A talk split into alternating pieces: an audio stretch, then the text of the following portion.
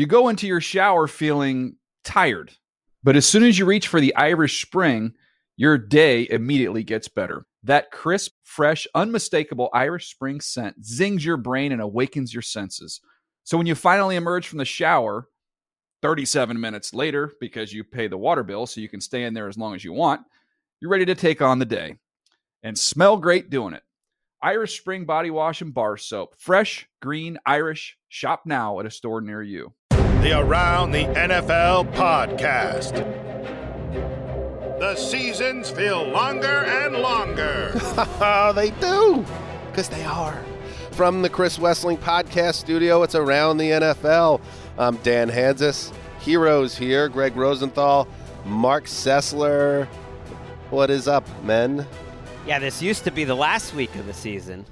Now it's the second to last. Our calendars are off. But there, I heard a theory this week that I like that the second to last week of the season is the best week of the season. It's when the most things are decided. I have something from the research notes, Okay. Marc Sessler. Let us know. I'll tee you up on this. All right. Despite Bills Bengals being the only game where both teams are currently in playoff position, 15 of 16 games have direct playoff implications where at least one team can still make the playoffs, win a division title, earn a higher seed, or clinch a playoff bye, but has not done so yet. Arizona Atlanta is the only game that does not qualify. I think there is a tangible difference from when we started this show. And I mean, obviously, this is what the league wanted. I'm not sure that this is like the exact thing they wanted, where a lot of these teams are alive because there aren't titanic kind of dynasties hanging out there at this point. But in the past, we would have four or five games in a week like this where both sides were sort of trash bag operations. And that's just not the case with any one of these games but one. Well said, Marc. And I feel like some of these teams, like remember when you're a kid Yeah. and you have like um, someone sleeps over at your house like a during a Christmas break or something, Sleepover, and they yeah. stay like yeah sleepover. They stay like a eight hours too long, and you're kind of like let's get this guy out of here. It's like Denver Right. Broncos. You're still in my living room eating my food. Yeah, it's like, um, and then the kid is like, hey, why don't we do another sleepover? You're like, ah, no, how about you get your mom over here? Friendship's fine. Yeah. We just need a little. Let's you know, refresh. let's, let's breathe a little bit. Should we get into the games before talking about uh, Gregg Rosenthal's Jobsian uh, mock turtleneck? This is just It's, it's riding a little high, It's just right up there. Is that a mock turtleneck? It's, I mean, it couldn't it's be not a mock turtleneck, It couldn't but be it's- any different than a mock turtleneck. It's It- just a plain it's old a little sweater. higher on the neck than typical. It is. It's snug. Maybe like bunching up or something. Yeah. I mean, it's that time of year. I feel in like he's going to have really deep, incisive, uh, iconoclast takes, based on the fashion selection. Eh, like a Jobsian way. Right. Okay. I'm gonna have regrets about being a bad dad to like my first child. Damn. Steve Jobs taking fire. All right, let's get to it. As we always do, we start with the primetime games before we get to our draft. First up, Sunday night football. Pittsburgh Steelers, 7 and 8, but not your typical 7 and 8. They are a 7 and 8 team feeling itself right now and they go to Baltimore to get the Ravens here. 10 and 5 Ravens have clinched a playoff spot. Um, they're still trying to win the AFC North, so they have a lot to play for here. Uh, but Gregg, it is the Steelers that have been coming on in recent weeks, and this feels like it's going to be a close game, doesn't it? I think so. It was just a month ago when these two teams played. It was 16-14. That was the game where Kenny Pickett started, immediately got ragdolled uh, by, I think it was Roquan Smith in that game. Mitch Trubisky comes in, moves the ball really well in that game, but couldn't finish drives. And I expect this to be a similar game where it's 16 to 14. Pickett's back in there, and to me, Pickett's ceiling's a little lower than Trubisky, but his floor is higher. And it's going to be hard for either of these teams to run the ball. This is the number one and two run defense in the league since week 10, Whoa. Steelers and Ravens. So even though they both been running well, it's going to be tough in this game. And I feel like the team that can run and ends up winning. Yeah, I mean, you mentioned Roquan Smith, and it's like some of these trades, they go to teams and they vanish, and the Bears wanted to move him.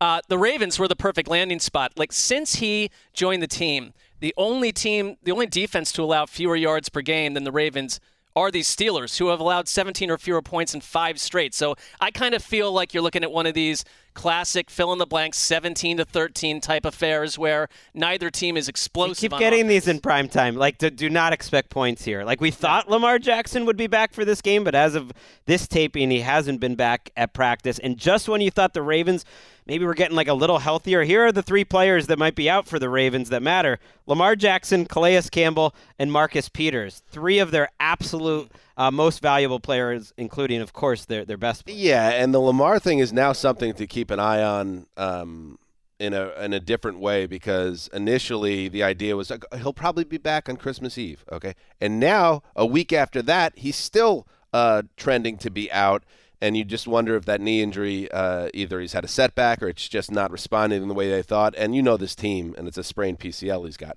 You know this team is going nowhere without Lamar Jackson. And here's the thing about the Ravens, and, and Marc, you often get on the Packers as a team that annoys you and you just want to go away. Baltimore doesn't do much for me. Uh, this season they are not doing much for me, and I understand in the AFC that they are they should be taken seriously because of their ability to run the football and their defense and their pedigree, but I mean, when's the last time you watched a Ravens game and you felt like alive? I think even even it's just like even when Lamar Jackson was in the lineup. That's what I mean. it's like it's been going on. I mean, it, you have to go back to early September when Yeah. the Ravens felt to me like a watchable, fun operation, and I don't see it changing Well, uh, right now. When you're bringing in Sammy Watkins off the street and then he starts for you five days later at receiver, Had that a big says play lot. though. Did have a He had one, yeah. But I, but I'm with you. Like their their weapons poor. They're they're like they were they were celebrated for zigging when everyone else was zagging. We're going to be a ground based attack, but it's like you're gonna have you're gonna run into a wall at some point. where you got to work your way out of it. I'm with you. There like there's nothing in the in the cupboard outside. and the Steelers are the same way. I don't find the Steelers to be a fun team to watch No, at all. see the Steelers. You can see the beginnings of an offense growing. Well, that's what I'm saying. They're in a focused. Yeah. different place in their organizational and their development, and and you saw what the late drive that Pickett led uh, to George Pickens in that dramatic uh, Franco Harris game. Um, that they're they're building towards something. They have a lot of momentum at this point. They're not knocked out of the playoffs, although They have a because this chance. game is on Sunday night, they could be by then. Right. They have a, a 3% chance, uh, according to 538, and they need a, a If lot the of Dolphins help. beat the Patriots, check you later, Steelers. But I still think they can do this thing where Mike Tomlin does not wind up with a losing record because it's the most Pittsburghish thing ever to have that be a fringy likelihood all season long, and then they kind of sweep down the stretch and finish nine and eight. I think it's a great te- test for Pickett. I know you're a little uh, dubious about this Ravens defense. Right. But to me, they're a top five defense in the NFL right now. So it, whether they're in the playoff mix or not, this is a great test for an offense that really has been a lot better. Even though it hasn't been all passing, they've been a top ten offense in terms of efficiency since their bye week. All right, let's move to Monday Night Football. Oh, Joe, Joe Buck and Troy Aikman deserve this. Could be the game of the year. Bills at Bengals, the number one seed in the AFC, could be on the line. The AFC North could be on the line, and you could be looking at an AFC Championship preview. This is just gorgeous, and I love that it's on Monday night. Um, we've talked about it. I don't know if we talked about it on the air or off. That uh, we all love Buck and Aikman. What a great team. And you kind of miss them on those Sunday uh, late Fox games where so much was on the line. Sometimes these Monday night games don't carry as much heat uh, now that they've moved over and took the money. This is perfectly synced up. You have the right teams, you have the right announcing team. You're going to have a huge audience. They're going to do, as Mike Francesa would say, a huge number. They're going to do a huge number on ESPN. The Manning cast is going to do a huge number if they're doing that. And it's just going to be so fun. The question to me is this Josh Allen versus Joe Burrow showdown. Yeah. Who is going to come out on top? Because I would not be surprised. I know this could benefit the Chiefs more, and they could end up getting the number one seed. But I love to see the winner of this game get the one seed and be rewarded for such a clutch step up in this spot. Well, I think the Bills get the one seed if they win this game because I think they take care of business week 18 against the Patriots. So it's massive for them. And you mentioned, Marc, like the NFL wouldn't like see all these trash bag teams in the middle. That's not the perfect way to get parity. There's, there's not Yeah, great trash teams. bags is like trending towards uh, Mr. Irrelevant and the disrespect. He, I threw the word trash Can we bag say out there. middling? middling teams. Sure. But when you kind of take a step back and you look at it, the three teams in the AFC who were the best teams at the end of last year, who are led by the three best quarterbacks in the league that I would take to start a franchise with, all have fantastic records, are all here at the end on long winning streaks, and are playing great. And they're probably going to play each other in a round robin here. If this game goes the Bengals' way, you could see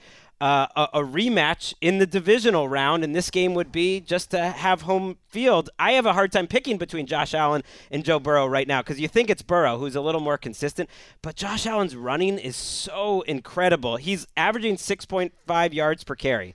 That's more than he averaged last year when he led the league in yards per carry. He has 746 yards on the ground, but almost all of them are for first downs. Like his percentage of first downs is just outrageous. He's fourth uh, overall, I think, uh, in, in quarterback rushing. But like they haven't had a game under 100 yards on the ground, the Bills since last season. So overall, their running game is really getting going, and I think that's where they could attack Cincinnati. Well, 254 yards a week ago. Um, only a small chunk of that came from Josh Allen, which is a good sign because they needed that balance, and they're getting Devin Singletary. You're like, I, I like that. I like that. That's their. That's the most yards they had on the ground since 2016. Mm. I think it makes up and it masks over and it does cover up to some degree an uptick in Josh Allen turnover worthy throws. It's not just the interceptions. Like, if you go back and watch these games, there's a couple things happening to Josh Allen within each of these affairs where, like, wait a minute, that could have easily been three or four interceptions. That, and that, that is the kind of thing in this because they when you're playing Chicago, you can overcome that. And like Josh Allen still does these other things. You're like, I kind of don't care about the turnover worthy plays because of what jo- what Josh Allen does and Allen S ways that like no one else can do. But I just look at the Bills as a team like, all right, you're not going to have the wiggle room against Cincinnati. You're not going to have it in this round robin with the Chiefs and playing Cincinnati potentially again. Like, do we get a pristine, ver- a more pristine version of Josh Allen down the stretch? Because this has been happening, whether it's fumbles or picks, week after week. Yeah, and to his credit, he only has one interception in the last five games before last week, but to your point, he had two against Chicago, another end zone pick, which is that's been weird. That's they were weird. A lot of his interceptions too. have been in or near the end zone, and he could have thrown two more in that game. He could have had four interceptions in that game, and then we're talking about this game in a different, uh, reframed way about what's wrong with Josh Allen after that Chicago game. We're not though. That's not how it works. I think he'll be okay, but I think that he will. I think there will be a play that he makes that gives Cincinnati an opportunity to get it done. Do we do we take anything out of? The Bengals game last week, which was even weirder when they were up 22 nothing at the half against New England and then needed a uh, Rhamondre Stevenson fumble to hang on. I, I don't really.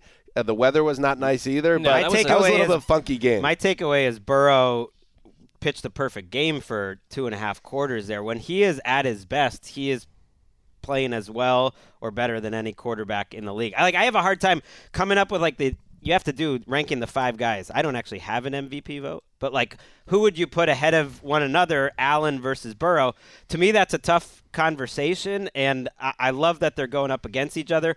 I love that Cincinnati has had a better offensive line this year, but suddenly you lose La'el Collins now for the season, and Adeniji is in there at right tackle. Who we that, spent like all of last winter discussing. Right. For negative who reasons. Who was a reason why they struggled to protect. And in this game against the Patriots, that was a change. They absolutely got a ton of pressure on Adeniji specifically. And the Bills aren't the same without Von Miller, but they still have been getting mm-hmm. a lot of mm-hmm. sacks without him. The Adeniji thing is the reason. I think that obviously sparked their offseason – buying spree on linemen in general because it was such an overt weak spot week after week. So I'm with you. Like that to me is a, th- a situation you can target. I think the highs with Josh Burrow and the highs of the offense quell concerns Josh over the. Burrow. That would oh, be sorry, like a Joe beautiful Burrow. baby. Awesome. If that, that would if the two if that could happen that. physically, Beautiful that would child. be an incredible quarterback. yes. But uh, that's not physically possible, from what we understand. Uh, I would say this though.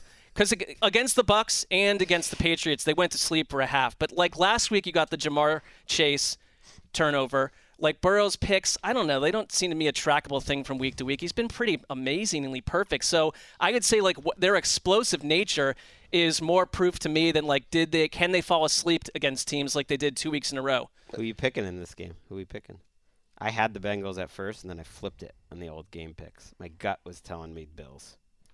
I struggle with it though. We got uh, you mentioned the Monday night schedule by the way has been rough for Joe Buck and Troy. I mean, they yeah. had a lot of bad luck really with the matchups similar on the Monday night podcast recaps, but this is a great finale. Oh yeah, Nick Wesseling is the guest for the there last game. Perfect. Um, I like uh, I like Cincinnati.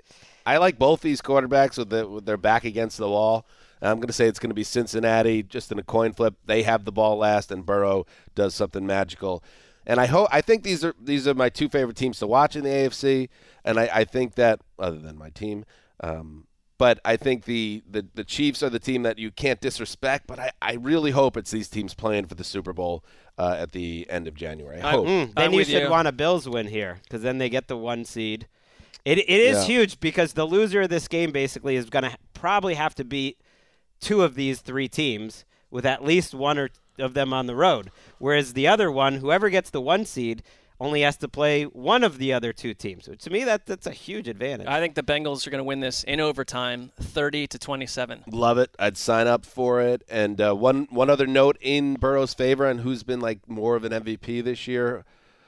When Ja'Marr Chase went down, things kept moving positively uh, for Cincinnati. I don't know if the same thing would happen if Diggs disappeared. Uh, we don't know. I mean, Diggs, Diggs' Yeah. target rate since week 10, he went from sixth in target rate league wide to 20th since week 10. So Hmm. he hasn't disappeared, but their offense has changed a little bit and been less explosive, minus Diggs. All right, let's start the draft now. Let's get into it. Here we go with the locks. Greggy, we picked up a game on you last week in the lock challenge. yeah, I you asked me to be a showman.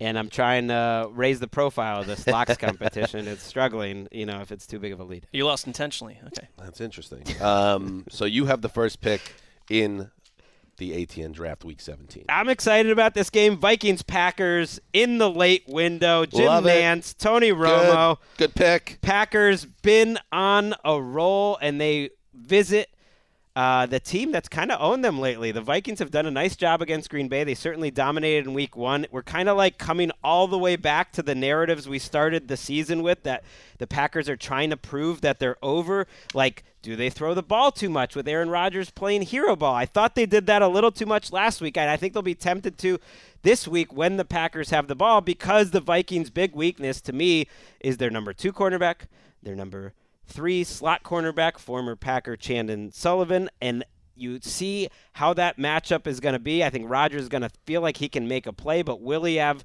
Christian Watson for this game? We won't know. That is when this Huge. offense totally turn. If I'm uh, the Packers, I want to run the ball more. I think that's where their advantage is.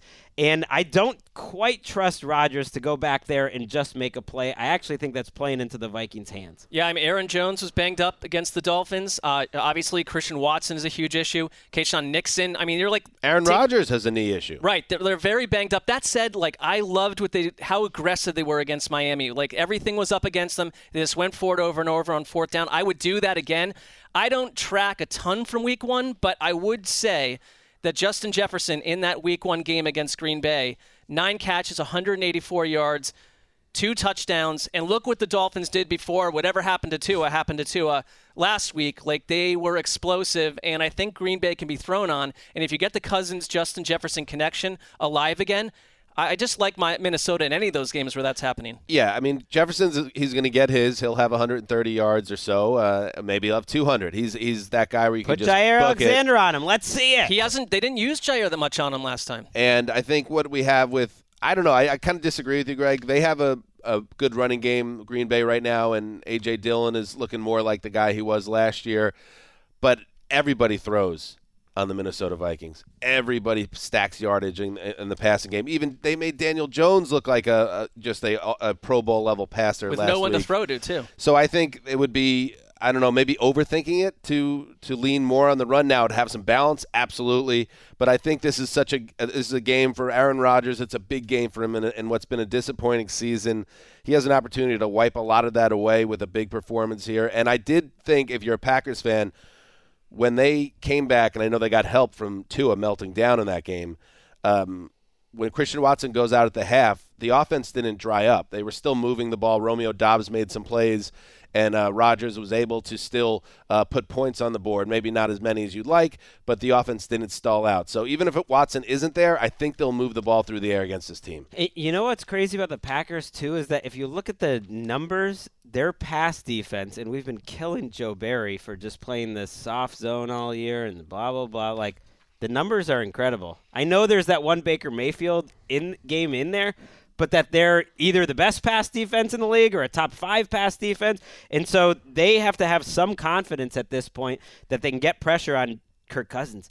But Kirk's got to have confidence that he can hang in there. He's been hit more than any quarterback in the league. and he's extremely streaky, but he's been clutch, and he waits till that last second. And I don't know if I really trust this Packers pass rush. I guess the eyeball test to me says I, I don't still trust this Packers defense. They only two Like- teams have allowed more yards through the air than less yards through the air than Green Bay. So you're right. I don't feel it always looks that way to me. No, But the Packers might have uh, Jenkins. Uh, they have they've had Elgton Jenkins back, but they also might have uh, Bakhtiari back for this game too. And the which is big. Vikings, it's like this is why everyone's pulling their hair out trying to figure them out because even with Green Bay's deficiencies on defense this year, even though they did close out last week brilliantly, um, they're going to go through hot and cold streaks in, in, in this game because they do it uh, basically every week where they they look great for a quarter or a half and then they let the team other team back into it but with some three and outs like can Green Bay um, take advantage of those dry spells for Minnesota Packers are favored by three and a half this week. that's surpri- That's crazy. I think it's gotten a little absurd in the desert. The Vikings. at, at what point do we? I don't know, man. well, they almost never cover, so I guess Yeah. I guess yeah, it I can hasn't see where they're hurt them. coming from. It, I just look at this game and like, don't you guys expect it to be a one-score game? Yes, to come down to but the that- end? that's and then every du- Vikings who, game. right? And so who's picking against the Vikings at the end of a game? I'm not. I'm like, they're gonna find a way to get it done, and the Packers, despite the win streak, will find a way to blow it. That's how I feel. I Kirk mean, it'd Cousins last fitting. three games in freezing weather, three and zero. These little stats about Kirk Cousins vanishes and disappears in some of these areas of football, football environment. Not this year. It would really, really funny if they wind up going 14 and 3 and holding on to this two seed. The 49ers are just like every week, like, are you kidding me? The Ah, Vikings yeah. won again. and I also you got to you have to now at least open your mind to the possibility that in spite of all the football history and sports history where it's so clear where a team is due to regress in a certain category or overall, maybe they just do this the entire season. right, that's Or next they- year. Maybe yeah, they the win next- the yeah, Super Bowl The, the on a regression late is field like goal. for the different team next season where none of this happens to them.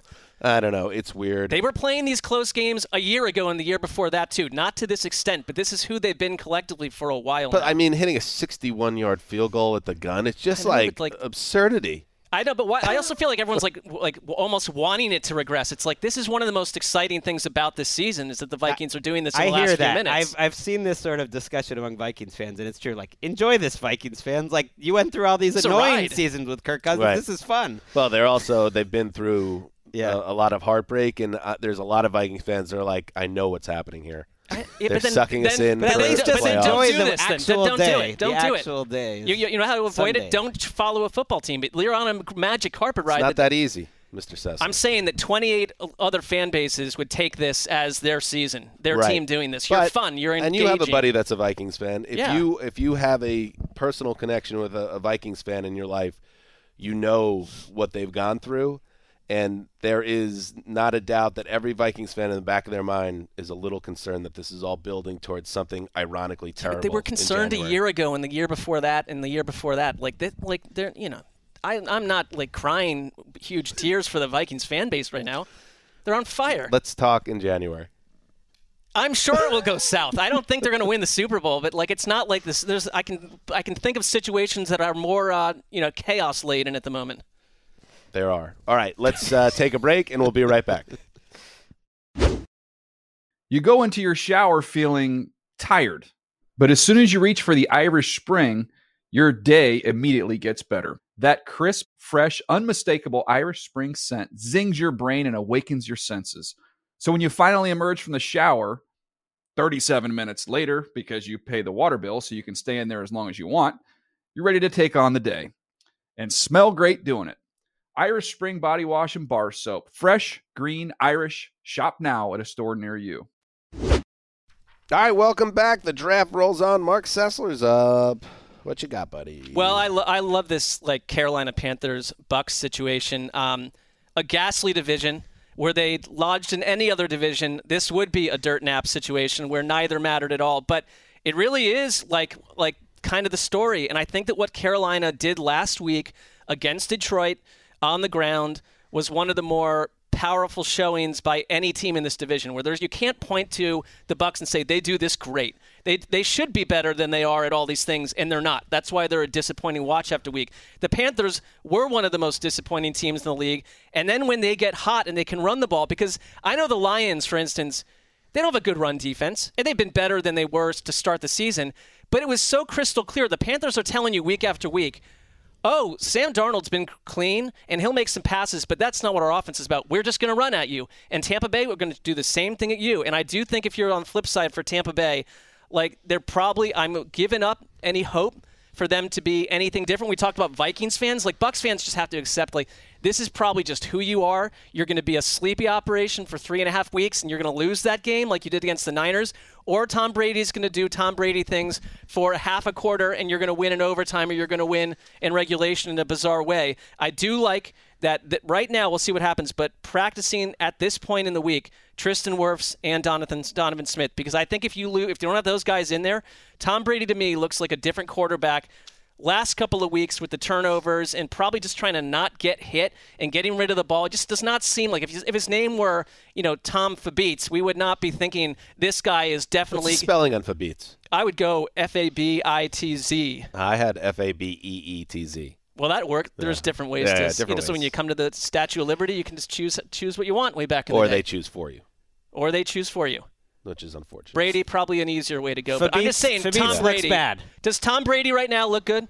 No, I think we should refer to him as Fabitz uh, moving forward until he comes back to being Tom Brady. Because you're right, the last few weeks are the first time that I can remember as a Brady apologist, believer, always thinking like, look, if you get everything around him working, he he actually was playing better in 2019 or 2018 uh, th- than you thought. Same thing this season.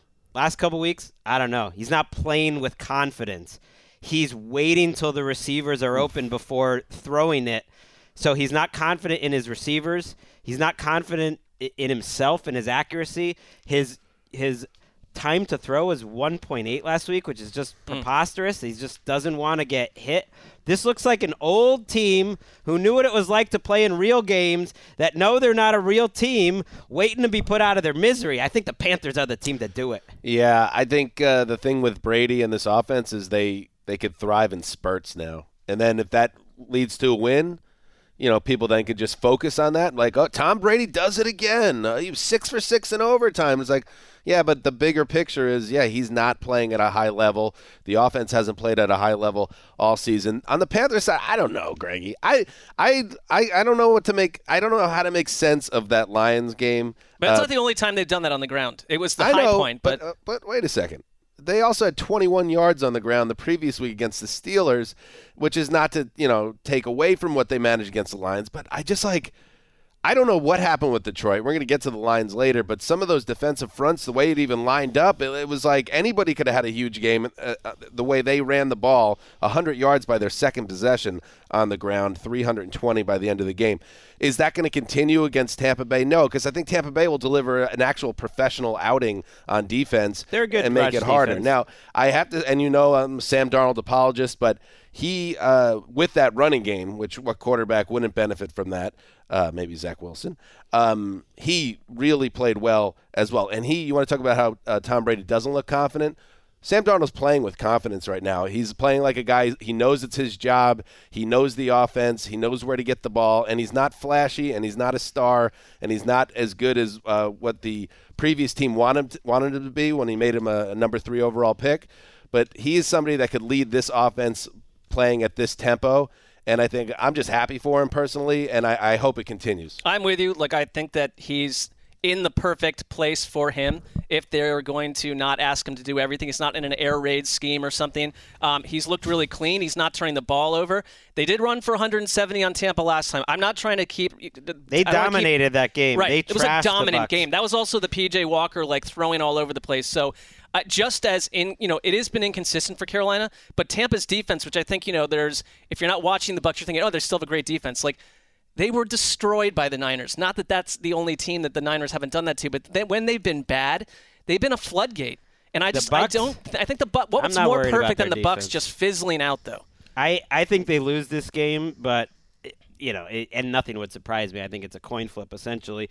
But Darnold's development to me is the biggest thing for the Panthers. They're going to really miss Jaycee Horn, who changed their defense, who to me is a top 10 cornerback in the league right now, and may even return if they make the playoffs, it sounds like, or maybe even week 18. He had surgery, but he's definitely out this week. But Darnold's development is the reason I give this team a chance. I think he's had the best month of his career. I know he had some high points late in his rookie year again uh, when he was with the Jets, and he showed more high level play during that stretch. But to me, he never looked like a quarterback. Like he never knew how to be an NFL quarterback, and by that I just mean go through his progressions and make good decisions. I think he's doing that now. I think he's comfortable. Like he's getting to his second and third read. Yeah, he's been put in a good situation, but he just looks like a guy that's like getting it a little bit, I- and I think they can get excited Darnold. about that. You know what's new from though? You're in this situation. He's he's never. And they he's gotta been use his attached- legs, too. He's been Use his attached to bad teams where there's no yeah, stakes. but you know what? Like the other part of it is like we, we could say that, and that's true. Like uh, he was always attached to floating trash bags, as we like to say. Uh, when I he was wish with I the knew how to quit you. Uh, but on uh, the Panthers, his head coach is an interim head coach, and the offensive coordinator is a guy we've mocked on the show mercilessly, Ben McAdoo. So it's like whatever's happening in Carolina. McAdoo's a great football mind. He saw Geno as a star well there you before go. the rest of and the league. so I'm just saying, like, it, on paper, it's like, oh, now he's in a healthy situation. Well, it seems that way, but he does deserve credit. And Gregg, one thing that you and I went back and forth on um, in the past was like you called Darnold one of the biggest busts ever. I think this is kind of who he can be, and he showed that at times with the Jets. Like Zach Wilson, ironically, a guy that hadn't he's he qualifies as that to me. Right. So there is a difference between them. But it's basically start your career as a Jet. And then half a decade later, you become Geno Smith, or you get you become Sam My Darnold, or Zach Wilson. Five years from now, we're talking about comeback player. I'm just that saying. I don't know.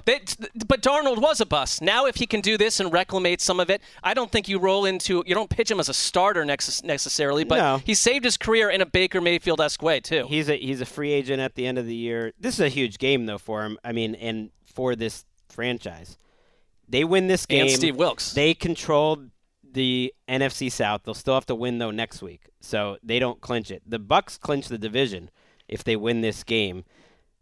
Darnold has a, has the tougher opposition to me uh, in terms of the defense that he's playing. If he plays well this week, that that is a franchise changing, career changing type of win, and I think they end up going to the playoffs. I big just mean stakes. Wilks Wilks gets there. You know, he keeps that Uh, job Wilks if they keeps win the this job. game. Oh, I think so too. Let's move on. Uh, the old Zeuser on the clock, and yes, let's talk about Sam Darnold's former team, the New York Jets, traveling to Seattle to face the Seahawks. This is a this is a loser goes home match, no doubt about it. Uh, both teams seven and eight, both teams struggling. The uh, the Jets are officially eliminated if they lose. So there you go. Loser goes home. Five of six. Uh, Seattle has lost. The Jets have also lost five of six. Both and- were six and four three, straight. right? Yeah. Um, so the way things broke um, for uh, New York uh, after the Thursday night debacle with Zach Wilson uh, was beautifully. It, it- they're they're very much in the race. They win this week against Seattle and in Miami next week. One Patriots loss and they're in. So there is a path here for the Jets. It's not far fetched.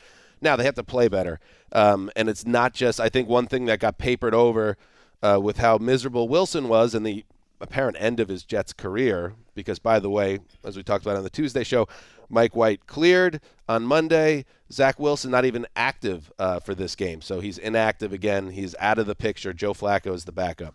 Um, so the Jets played poorly in all phases um, against the Jaguars. The defense, which has been so good this season, they got beat on the last drive by Detroit and then uh, really were not sharp against Jacksonville after their initial drive where they forced the turnover. It was kind of downhill at that point.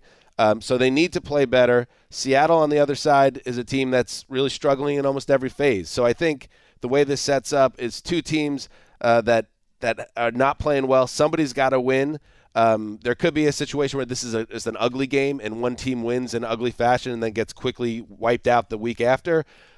I don't know about that. We'll see. Uh, but it's just nice to see Mike White back in because I think that's going to lift all boats for the Jets because I think Wilson was just a negative suck on the entire operation. They love Mike White, and I think that this stuff matters. I, I hear all these people. There's no momentum. n- None of this has to do with human. It's all numbers and analytics. You're talking about Claybon. No, no, no. I mean, like, no, mo- no momentum is also an analytics community like claim by many too. That none of this stuff is really just like it is. You're good or you're not good kind of thing. But Mike White has generated 450 plus total yards in four of his six starts.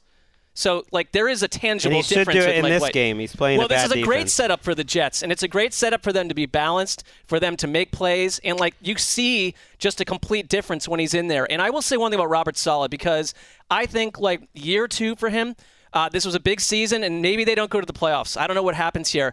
But he handled as much chaos at quarterback as you could ask, Mm. and having to flip flop back and forth, and he's been nothing but even keel about it. And in fact, I'd say that there's been a human side too, where you could allow a lot more angst and anger to come from within the building towards Zach Wilson because Zach Wilson's the kind of guy right now with the trajectory of his career that could cost a different type of GM if he hadn't had a great draft class and a coaching staff their jobs. And then all he ever did was prop up Zach Wilson and try to get, show him some dignity. And now Zach Wilson mercifully is inactive, and he should stay that way. And he probably never plays in a Jets uniform again. But Saleh's proven to me, I think that he is the kind of guy you want as your head coach because through all of this, he's just been that dude. He's not going up and down. He's just been steady, and I think that's a great mark of someone who could stay around in New York for a long time. They have not had that coach. Although they lose these two games, I think there's a significant chance Robert Saleh gets fired. Well, that's a, that'd be a terrible decision I agree. by the Jets. I agree. The whispers have already started. happening, there was a, a report in the Washington Post. Woody Johnson did not hire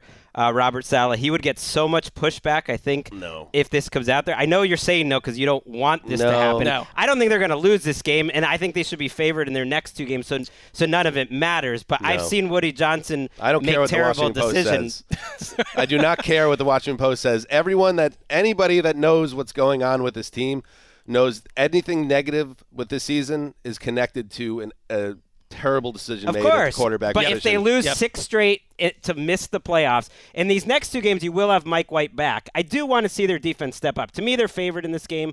They are in Vegas as well, and I think it, it could be even more. They're a better team to me overall. And we've heard this is a great Jets defense.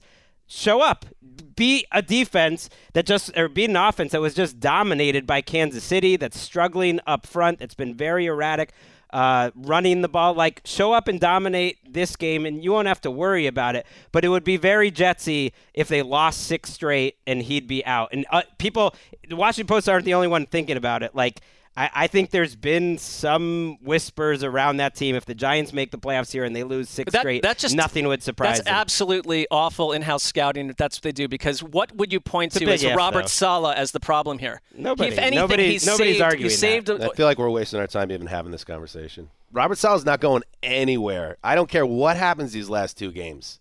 Like that's crazy to me, Gregg. If that's something that's even being speculated or being floated, I mean, this team is going in the right direction, and a lot of it is connected to him.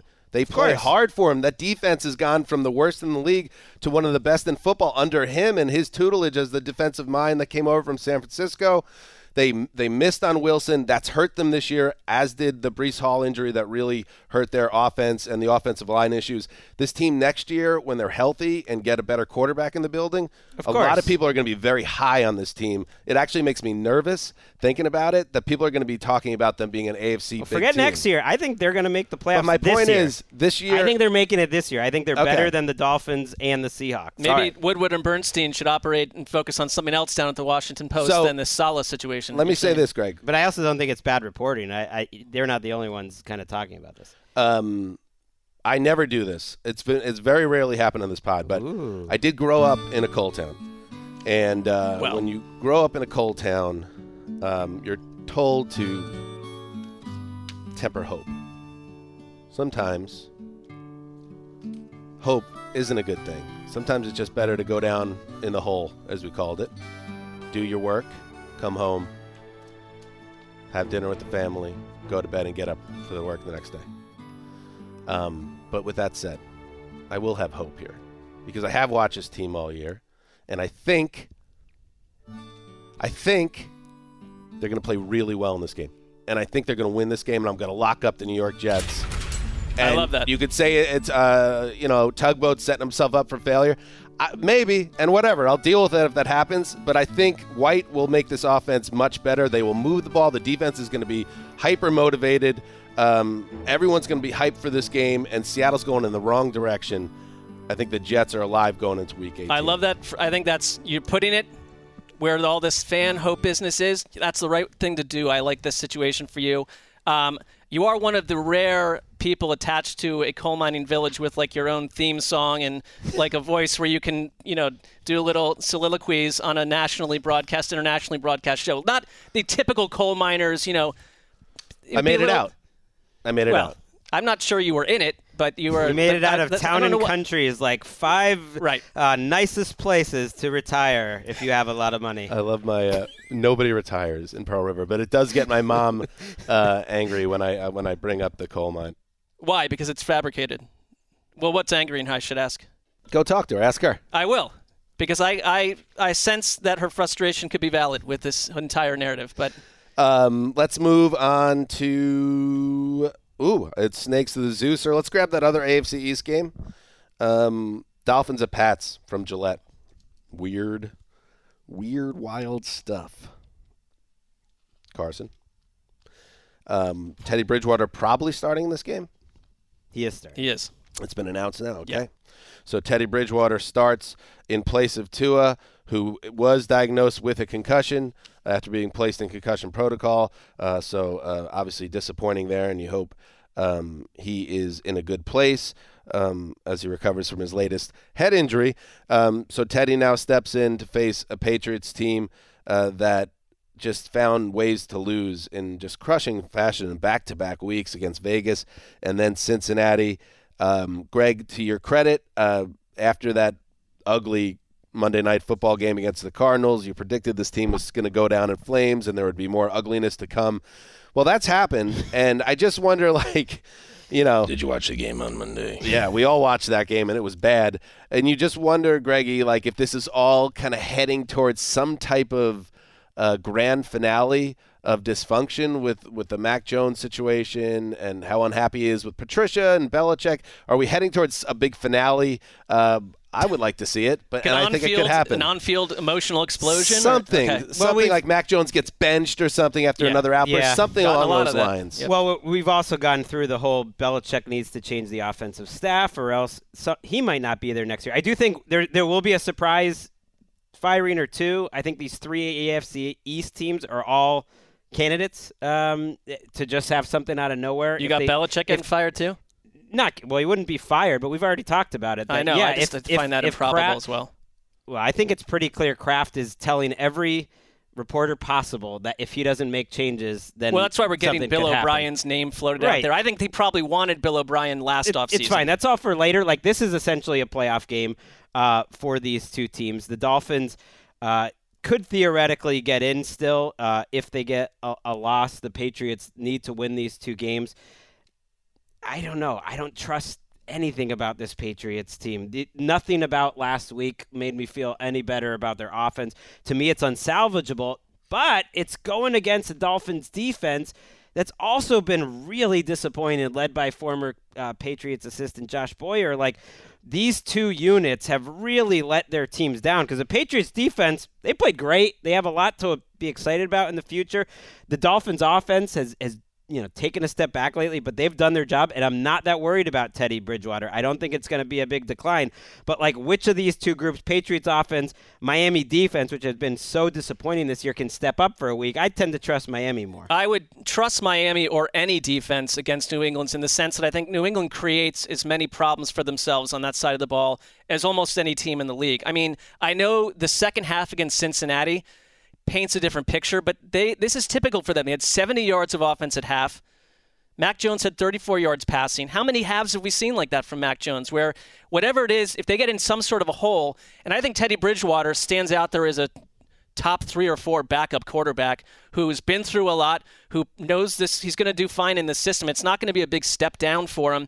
Uh, you still are get the wide receivers they have create these big plays. It's not coming from Tua the same way it would be from Patrick Mahomes or something. So I think you can generate the offense, still be explosive, and handle a Patriots team that, frankly, the only reason they're still hanging around at this point uh, is because the league is what it is. They're not a playoff team on any level to the eyes. I, you know, the idea of Miami going on the road now to New England with a backup quarterback. I don't know. They they've lost. Uh, they haven't won a road game since week nine. Um, but I do agree with you on the Teddy thing. I think that it's not going to be. he Um, might be less erratic than Tua. yeah, like Yeah, he, I could, I could month. absolutely see him uh, moving the ball with this offense. And then if they can do that and they can score some points, then you're putting the pressure on New England again to find ways. Because look at like New England. The one thing that's also getting lost a little bit, and how off bad the offense is. Look at last week, for instance. They they nearly dug out of that 22 nothing hole. One touchdown was on yet another defensive score. Uh, and then they had essentially a third and forever Hail Mary type throw from midfield that got deflected right Totally into a receiver's play. hands for a touchdown. Uh, and then when they finally actually move the ball down the field, uh, Rhamondre Stevenson blows the game with the fumble. It just it's just so dysfunctional that it just feels like to me, Greggy, um, to what you were saying a couple weeks ago, that this is all heading a certain direction, and it makes more sense to me uh, that the Dolphins are the team that is uh, moving on and playing playoff football, not the Pats still alive in Week 18. It it does to me as well. Now the now the Dolphins could lose this game and then beat the Jets next week, and if the Patriots then lose to the Bills, you know, both pretty realistic outcomes, then the Dolphins would be the team that gets in. So this is less of a winning in uh, uh, like elimination scenario for the Dolphins. The Patriots do need to win this game. I am curious though. Week one, I know it was early in the Dolphin season, but the Patriots defense did a fantastic job against Tua, and and they exploded essentially the next right. week, and they played uh, a similar type of style that the 49ers did and the Chargers did when this uh, whole thing started, which is I don't think they have the cornerbacks to actually play press man right now. They're also missing uh, three of their their their top three cornerbacks are out of practice. Dan, Marcus Jones, Jack Jones, and Jalen Mills. So that's like and Marcus Jones has been a difference maker for right. this year So on that's special teams. That's a as bit well. of a disaster. But the Patriots And are offense. the team that would actually play some press man, have McCourty back there playing kind of that cover one look, and and almost dare. Uh, Teddy Bridgewater go deep They down can the rush the field in passer cold. too. They have they're We'll third in the league in takeaways. They're second in sacks. So there are elements to like Belichick's coaching the defense along with people that you trust. They got Barmore back. Uche is a breakout player. He's made the leap. Judon's great. Uh, they've somehow turned Ja'Whaun Bentley into a good player, and they have some dynamic safeties. Like it's a pretty good defense. It's just it, it, that's not the side of the ball that's going to be enough. Do you think, Gregg? Might be enough to win this game though. I it wouldn't shock me. I'd pick the Dolphins. Speaking of hot seats, do you think Mac Jones in these next two weeks could be playing for his job? I think we've said that on the show. I don't think he's on on the Patriots next season. I don't. I don't think these two weeks are going to make or break him. I think he's going to be on the Patriots next year for sure. And whether he has competition or not, that I don't know. Hmm.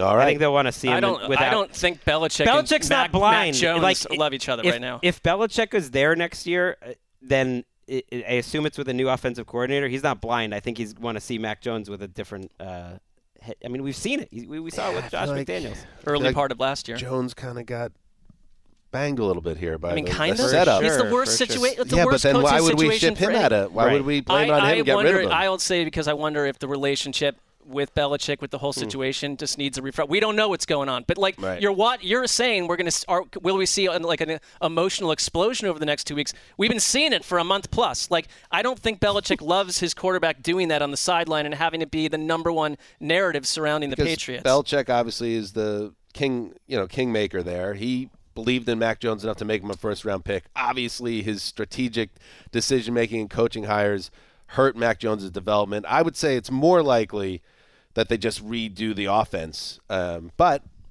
We'll unless see. things are, you know, ugly behind the scenes, certainly possible. Let's take a break and we'll roll on. You go into your shower feeling tired, but as soon as you reach for the Irish Spring, your day immediately gets better. That crisp, fresh, unmistakable Irish Spring scent zings your brain and awakens your senses. So when you finally emerge from the shower, 37 minutes later, because you pay the water bill so you can stay in there as long as you want, you're ready to take on the day and smell great doing it. Irish Spring Body Wash and Bar Soap. Fresh, green, Irish. Shop now at a store near you. All right, welcome back. It's time now for the Sunday Drive presented by Toyota. Marc, you're up in the draft. All right, I'm going to pick my late game. I'm going to go Niners at Vegas. Um, it's going to be a strange trip to Vegas this time around. The Raiders, uh, we just talked about a team. What will they do with their quarterback? I think we were suspicious that Derek Carr would be back with the Raiders a year from now. There were a lot of reasons to suggest that Josh McDaniels and Derek Carr were not maybe totally copacetic. He's been shut down for the rest of the year. He's left the team to not be a distraction. Jarrett Stidham, old Patriots quarterback, uh, will be starting against the Niners. Def- I feel like if you're Jarrett Stidham, you're thinking, wait, this is the week that you're. My offensive line is collapsing, and uh, now we're going to play the I, Niners. I'm, I have to deal with Nick Bosa in the flesh in a few days. The Niners defense right now is so incredibly dominant. On this eight game win streak, they have allowed 20 or fewer points, under 300 passing yards, and under 100 rushing yards in every one of those games. That's the first team to do that in eight straight games since the 1942 Bears led by George Halas. And it's like there are only a couple defenses out there that we trust. Week after week, the Niners are doing it. and in a- certainly against Jarrett Stidham. well, no, I think this this feels like uh, I like to pick a blowout here and there. This has that the earmarkings of that, barring something really weird. I mean, I don't think Josh Jacobs is a very happy camper. If you listen to his comments from after last week, too. Run Josh Jacobs to another team. He, he will. exactly. Jarrett Stidham, also a free agent. Uh, Well, I don't. I- I, don't know, Jarrett Stidham, who's San whole thing, Francisco is awesome right now. I I moved him up to number one in the power rankings. Brock Hmm. Purdy's three and oh. zero. I got a little bit of an issue with that. Okay, well, we, we could talk about that. But the the fact that the offense has continued to hum along, even with Deebo Samuel out, and now the third string quarterback in, and the defense being absolutely dominant, um, that's enough for me to say that they're the best team in football right now. And and, and well, let's talk about that. Push back on Just very quickly. Yes. Um, There's no way on a neutral field I am taking any team led by Brock Purdy against J- Josh Allen, Joe Burrow, or Patrick Mahomes in those teams. Just no chance. What about Jalen Hurts and the Eagles? Or them, maybe either. Are you are you factoring in beyond the quarterback? What about the defense going against those I elite just, quarterbacks I'm just and how saying they could negate they- their greatness Just saying, on if they, some those level? two teams meet in the Super Bowl, no way I am picking Purdy. Except in that, that, I mean, matchup. I Purdy has actually outplayed Jimmy Garoppolo. Right But the i- statistically, the, to the idea eye- is you got to beat these. I think this teams. is a relevant Yeah. bias by you. Uh, I'm talking about the reason it, it's more defensive based, but it's the fact that he's been able to hit the ground running. They they don't feel to me like Yeah. they've lost anything with him there. I don't They- know, but I see what statistically, you're saying. We I just just still think the three AFC teams are the best three teams. Not the number. No, the number one according to Dan Hanzus' power rankings today. But we are burying the lead here. Derek Carr is no longer going to be on the Raiders. Yeah, and that one, hmm. this one annoys me a little bit. And they could say like, "Oh, we we have to bench him because we've decided he's not part of our future, and we can't risk him getting injured." They won't then- even say that. and all that is just like whatever. What happened to just having some basic like decency? Like th- this guy who who every day for you know eight years like represented your franchise well, played his butt off. Sometimes it was great, sometimes not so hot, but always uh, represented the team. I thought in a in a professional way and was a good player. And this is how you just kick him out the door and, and you, you shut him down and embarrass the guy this way. It's like whatever. I don't like the way I get the reason why you're doing it, but sometimes I feel like there should be when you're doing business a classier way of handling things, and I think the Raiders got I think that this wrong. tied probably from if you're looking at it from a front office angle. If he were hurt over the next two games, which is highly unlikely, he's a very durable quarterback. You're on the hook for 32 million I know, guaranteed. but I- it's Dan, like the- hold on. the So Dan- opposite is Dan- like- Dan. I'm not you- disagreeing with you. Like I right. think they treated him terribly. I just think like there were technical problem reasons why they shut him down. But I said, I mean, I said that, Marc, in the setup. I'm saying you could point to reasons why you shouldn't play him because Right. you have to protect your franchise interests. But how about you just show some respect to I, someone that I don't know if, if the it's team? if it's Right. not Josh McDaniels running the show here. I don't know if it happens that way. I just don't think it does. I don't think it was Josh McDaniels who made this decision based on Vic Tafur uh, of the Raiders. That there was back-to-back nights of meetings uh, between Josh McDaniels and his GM, and it sounded like they were leaning towards keeping Carr in the lineup. And according to Tafur, he he thinks it's Mark Davis who's never really been in love with uh, Derek Carr. Hmm. We've talked about that for- saying for years on this show. Essentially, Yeah. like, Yeah. look, if you guys have decided you're moving on from Derek Carr in the offseason, which they had, I don't want you starting him. Uh, he, he wasn't as explicit. I'm not saying he was reporting that, but that's what he believes happened. And that would make sense because he was trying to get rid of Derek Carr for Tom Brady a couple years ago. They might be trying to get Tom Brady again. I do understand why Derek Carr leaves the team. It really does sound like the two sides met and they tried to be adults about it. Like, here's the situation, Right. And and both sides understood it, it's time to go. And I do think they will be able to trade him. They signed him to a contract last year, which turns out to just be essentially a five million dollar raise. We said it at the time. This was not really a long term commitment. Uh, but he has a no trade clause as part of that. So he is going to control the situation. We'll get into all that in the offseason plenty. But if Matt Ryan with his $40 million dead cap hit, uh, can get uh, a third round pick, and I know Wentz was, you know, cost too much. Uh, Derek Carr can absolutely get. I some hope some sort of these teams pick. learn from some of those deals. I, I think there's some like one one third round pick. I don't think his contract is crazy, so I think they'll be able to. get I, I a pick. feel like Derek Carr will be the he will be seen when he's traded somewhere as someone that's going to go absolutely elevate another roster. And I never viewed Derek Carr that way. I think he's going to go somewhere and be like Derek Carr will solve all these problems. he's a league No, he average won't. quarterback, and He's that has a lot of value. And I think that part of the issue is like in the NFL today, some of these front offices are like, that's not good enough. We need to swing higher and find the big guy, but you might end up way worse. Like you might end up with Tom Brady at age 46 next year playing the way Tom Brady you might plays end up with. Matt Ryan or Carson Wentz. Derek Carr Right. at this level is a is a better option, and there will be a team, whether it's the Jets or the Commanders or the Car- like the Cardinals for some Kyler Somebody Murray. will be in very the happy like, to have him. someone Yeah, well, the someone Raiders better have a plan here because that's how you get fired if you bring in someone who's way less than Derek Carr and you suffer another And- terrible season. and like above the treetops, opening the kimono here a little bit, like not for nothing. But go look at the numbers. Derek Carr's production in the last three years or so under Jon Gruden compared to what he did with Josh McDaniels with Davante Adams there. Now you could say that Derek Carr has has blame for his numbers uh, going down. Sure, he does, but maybe there's some scheme in there involved too. And then that's your head coach and the guy that's running your operation on the Yep, field now. it, it wouldn't surprise me, and this would drive Raiders fans crazy, but just be ready for it. Wouldn't surprise me if we hear some Davante Adams trade rumors. Mm-hmm. Remember, he went there to play with his buddy from college. That was the Sunday Drive presented by Toyota. Greggy, you're up. I am taking the team of around All right, the NFL let's go. in a big spot A huge spot. at home against the Chicago Bears. You know, you know, nice matchup to prove that last week was Do a it. one-off for the Lions. 258 yards. That's how many yards they gave up to the Bears the last time they played in a game they narrowly and I would say luckily won in Chicago. And yet, I I think this team is going to respond defensively. I think they're much better when they play with a lead, and I think they can get the lead in this game. And I think that they're going to protect Jared Goff very well against a defensive line for the Bears. It's not been good. The Bears defense playing a little with a little more energy since they're bye. I'll give them that credit, but it's not going to be enough, and that's why I'm locking up the team of ATL again, back to back Ooh, I like that. I mean, they betrayed you in the lock comp, but I like that you're showing that respect to them. You're saying that was a fluke. You're not alone, by the way.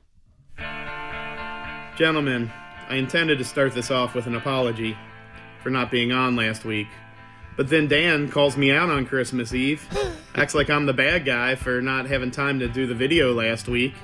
You know, some of us have real jobs. We don't just sit around watching football and talking about our lives all day. You know, we have to go into work, put hours in, work hard, lead people. Lead you know what? people. But you guys go ahead, keep talking the about manager. football and give me a hard time for not doing the video. Speaking of which, I'm not getting paid to do this. Your ratings have soared since I've been on. I want to get paid next year. My agent will be in touch. But in the meantime, I will give you this one.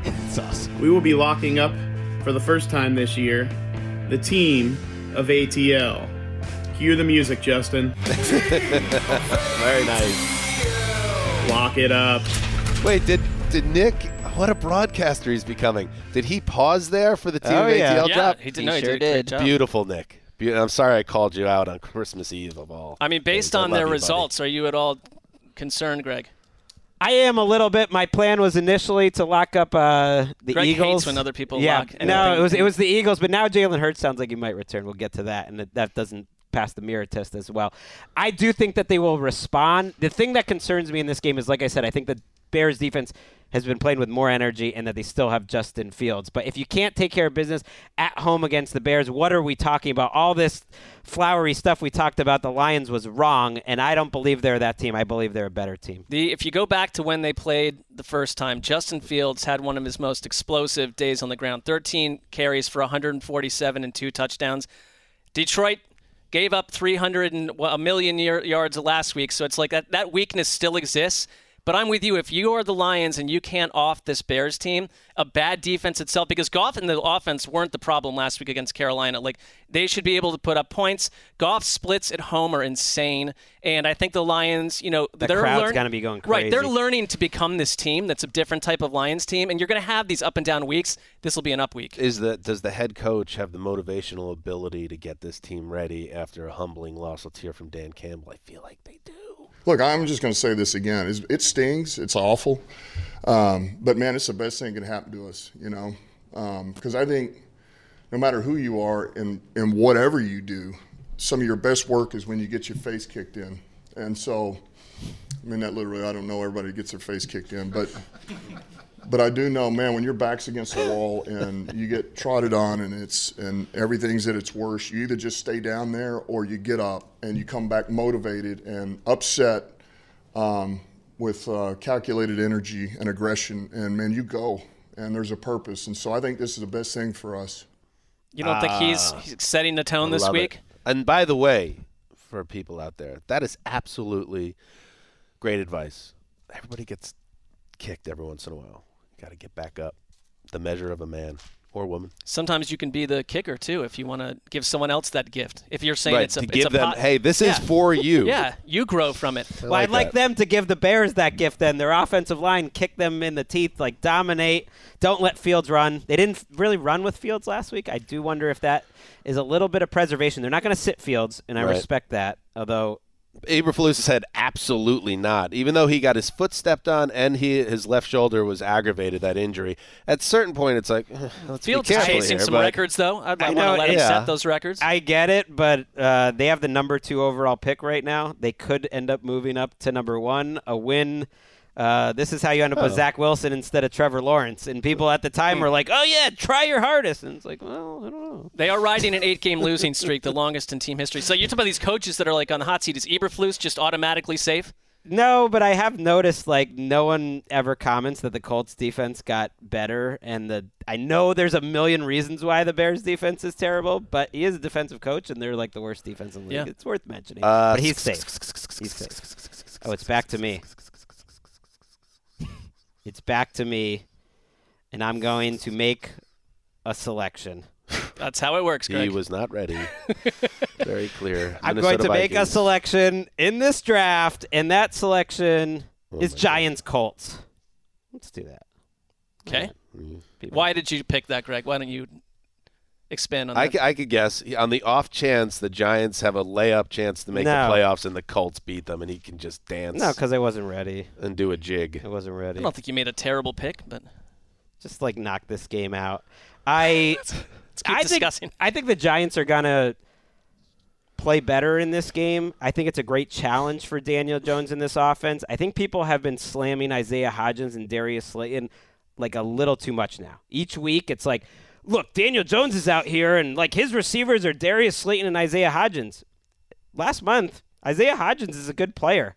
I think he has a like a future in the NFL now that he wouldn't have had if he didn't get this opportunity. Like he's been more durable and consistent as sort of a possession receiver who can, who can win some one-on-one matchups in, in tight areas.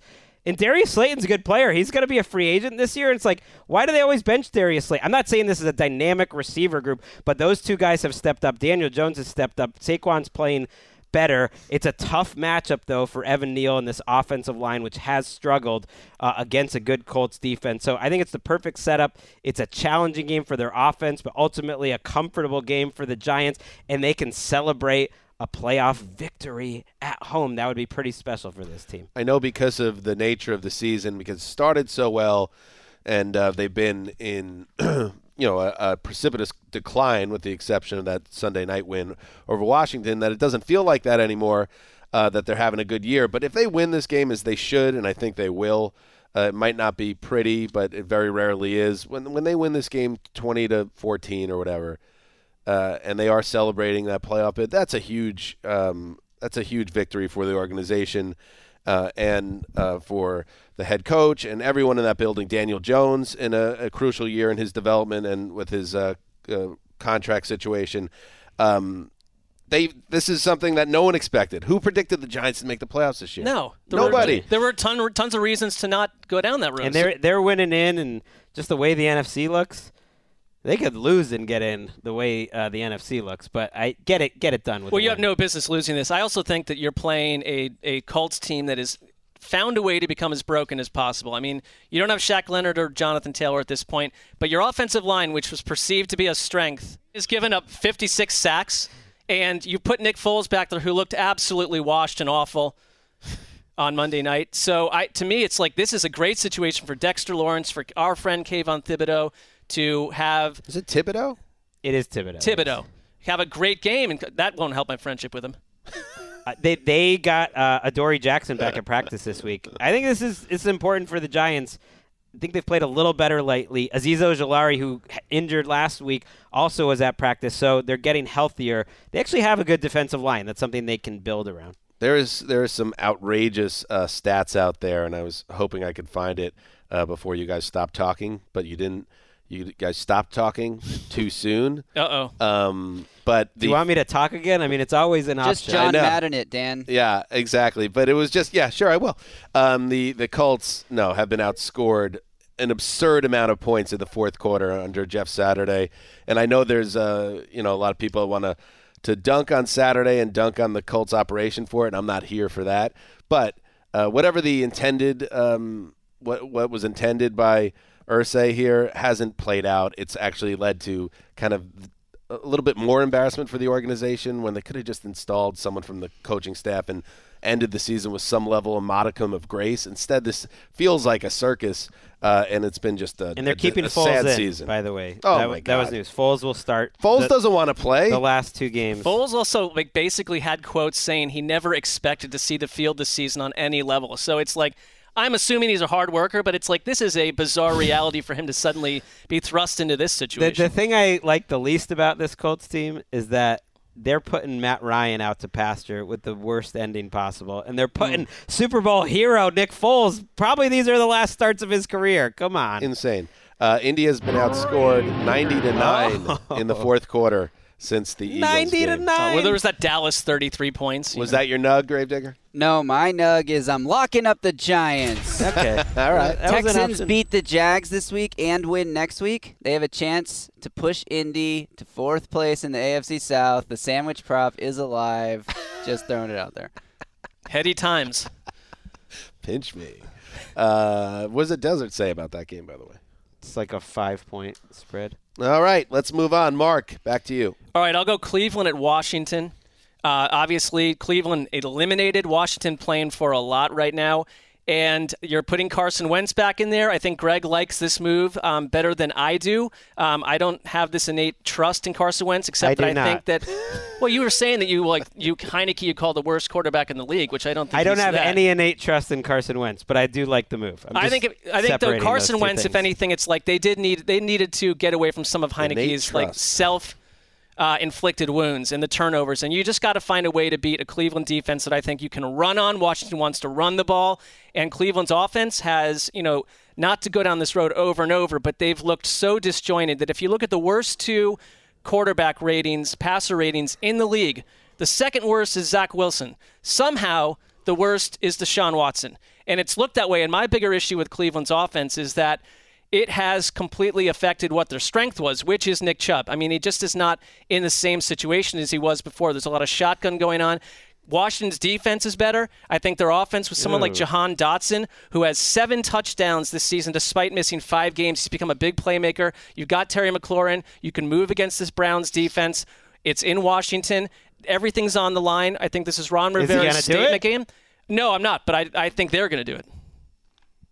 thought you were going to do it. No. I can't believe the Browns have missed the playoffs 19 I out just of saw 20 that, years. too. There- There's a graph of if you watch this on YouTube, 19 out of 20 years. This is a very Or on NFL Network, Greg. or on NFL Network. That's right. Thank you for What a- saying that. uh, this is a very winnable game for them. But my thing with Wentz is that I think his floor is similar to Heinicke, but Heinicke was more or less consistent as who he was, and I think Wentz will give you that at worst, which is a couple decent plays and a couple plays that drive you absolutely crazy, and it, overall it's bad. But the better level of Carson Wentz, and we've seen plenty of it, including in Washington. Uh, this year, like even a, a good Wentz game or the good Wentz games you got from the Colts, those are all better than the good Heinicke games to me. So to me, the ceiling is higher. I don't think the floor is getting any lower. And I think it's really telling with Ron Rivera and a playoff spot on the line and new ownership supposedly coming this offseason. This is Riverboat Ron if there ever was one. This is as gutsy as a pick as there is, and he trusts Wentz. I'll, I'll give it to him. And it does feel like. As we all know, excited to really go ahead and uh, start to take command. This is it. This is everything that we built up through the summer. Carson Wentz's uh, goal to take command on that private jet. Maybe one more take would have been good there. Um, he so wishes he never recorded. That. If he doesn't play well, um, or even if he does play well, he would have to play out, outstanding football. I think. Otherwise, we're going to see a complete reboot of this organization. There's no way to bring back Carson. Ownership, Wentz. maybe head coach, quarterback.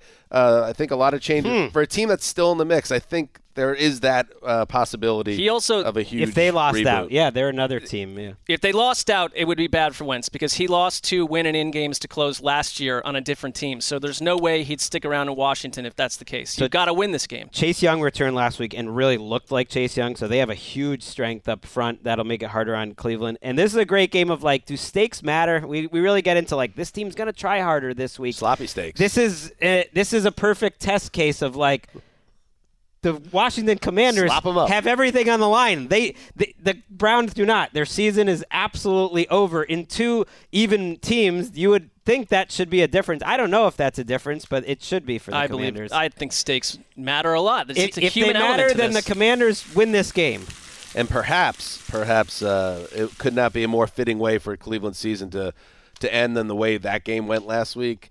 Amari Cooper slips wide open in the back of the end zone uh, to miss a surefire touchdown pass. That's a four-point play. And then Donovan Peoples-Jones and David Njoku both fail to come up with really good Deshaun Watson passes that would have uh, stolen that game and kept them in the mix. But it didn't. So it was just yet another um, bad and on, loss. and on for the previous drive, they lost a lot throw the ball on close to the end zone on second and two and third and two, and then Watson gets dropped to the ground on fourth and two. It's like, what were you? I, Your I did identity think it'd has be nice. changed. I did think it'd be nice for the Browns for Watson to show some semblance of his talent in the last two weeks. I think I they think would. they- They, would they love. need- they would love to see that. They need that as like a narrative I mean, change. To that point, if he gets a little help from his teammates, people are saying he had a good game last week, but he didn't. but he doesn't look comfortable. Kind of like I was talking about with Darnold Yeah. previously in his career. Like, yeah, he, he could have made a couple throws that I, I think anyone in that system could have made, but he isn't going through his progression. He's just not playing quarterback. And everyone's like, well, he's been out for two years. It's like, yeah, well, whose fault was that? Like, you knew that when you signed Right. him. Well, they went from fifth in yards per game to 26 it's not from like he was- Brissett to Watson. It's he wasn't recovering from an AC- ACL. He was recovering from something that got him removed from the NFL. Truth, truth. Let's take a break. We'll be right back. You go into your shower feeling tired, but as soon as you reach for the Irish Spring, your day immediately gets better. That crisp, fresh, unmistakable Irish Spring scent zings your brain and awakens your senses. So when you finally emerge from the shower, 37 minutes later, because you pay the water bill so you can stay in there as long as you want, you're ready to take on the day and smell great doing it. Irish Spring Body Wash and Bar Soap. Fresh, green, Irish. Shop now at a store near you. Welcome back. All right, let's wrap this draft up. We got five more games. Let's roll through it. Let's start with the New Orleans Saints at Philadelphia Eagles. Interesting. The Saints improbably still alive at six and nine uh, in the NFC South race. So this game matters a lot to them. And here are the Eagles now at thirteen and two. What do the Eagles need? What do they need to do? They got to clinch the number one seed. How do they do it? Win a game. Win a game. Who's the quarterback for the Eagles? What's the latest uh, as of taping right now? Greg Rosenthal, Jalen Hurts is he going to be on the field? He was on the field to start practice on Thursday, throwing some passes. They don't know what his official designation is, whether that means he's returning or not. But I do think our guy, Ian Rapoport, put it out there on Wednesday that, like, keep an eye. Jalen Hurts might end up playing in this game. We have some sound from Nick Sirianni on Jalen Hurts, who's a tough man. We'll continue to see how, how he progresses uh, throughout the week. Um, you know, do, does he have a chance? Of course he does, because his body heals. His body just knows how to heal. He's he's a freak, and so we'll see what happens as the as the week progresses. How does his body heal differently from everybody else? If you and him went up and you guys shot baskets together, he'd whoop you. If you guys went out and you guys raced against each other, he'd whoop you. If you guys went out and uh, let's see, tried to throw the football, see who was to throw it more accurate or further, I- he'd whoop I you. should hope so. And so his body heals faster You than know, yours.